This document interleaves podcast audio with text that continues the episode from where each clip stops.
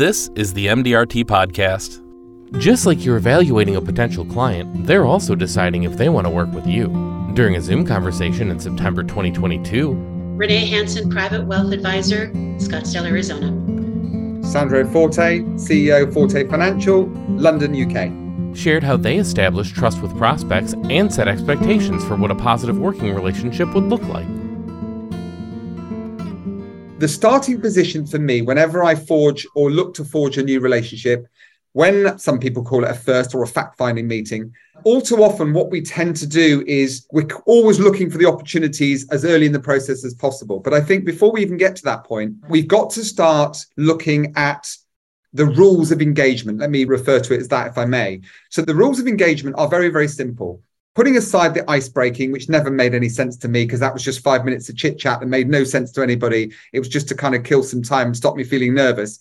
But once I kind of sat down with the prospect, Renee, I would sit down and say two things really. Renee, I think the reason we're meeting today is to discuss two things primarily. The first one is do we like each other? Do we trust each other? Can we work with each other? And the phraseology there is very deliberate because I want you to know, as a prospective client, that I get the powers to hire and fire just as much as you do. Rather than this kind of, we'll go through this process. If at the end of it, Renee, you'd like me to be your financial advisor, that would be wonderful. The trouble is, I'm creating a rule then which says, Renee, you can decide to put things off for three months, think about it, and all the other objections we hear on a regular basis. The second reason we're meeting is for me to see if I can help you. Now, at the moment, Renee, I don't know whether I can help you or not, but what I'm going to do is gather some information, confidentially, of course. All I would say, Renee, is the more information you give me, the better the information you give me, the better the advice I can give you. So, what I've done is two things.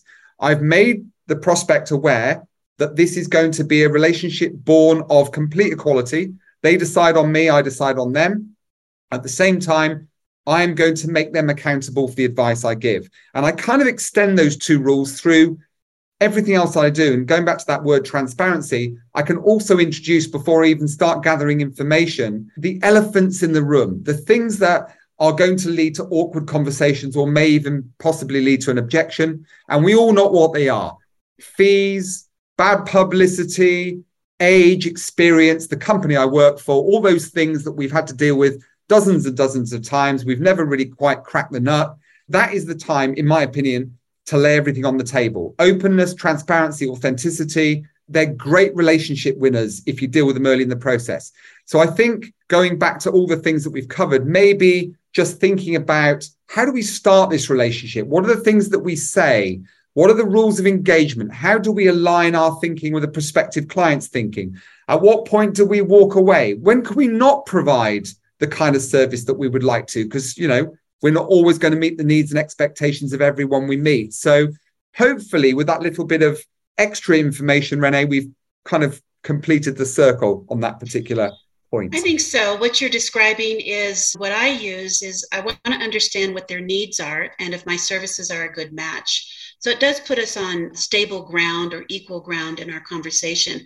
And I do openly say at the end of our meeting, if we agree that we're a good match, then we can move forward. So that's how I look at that. And I think that most people understand that, but periodically you do get a person. I remember a former client that when I said, Well, we need to get together and talk about the portfolio, and she goes, Oh, well, I haven't had a chance to look to tell you what you should buy hmm, yeah, we're done. That's not what our relationship is about. I didn't need that point in time, right? Somewhere along the way, she was under the impression and she was a newer investor that had just gotten some money. So again, there was some some things along that needed some clarification. So we did part ways, uh, and hopefully she found a, a, good landing spot. And I'm sure a, a, newer advisor is delighted to have that and uh, make commissions off that. But I will say, Sandro, in the conversation with you, I, I just can see the two of us sitting in front of an estate attorney and sharing with them the, the types of people that we like to work with, those that are experiencing a life change and, and need a professional that can hold their hand through the journey. And, and listening to the attorney saying, Well, those are all of my clients. And then we say, Well, we would just love an introduction to all of your clients. So it would be a good date. As part of these efforts, is there any common mistake you think advisors should be aware of? Communication.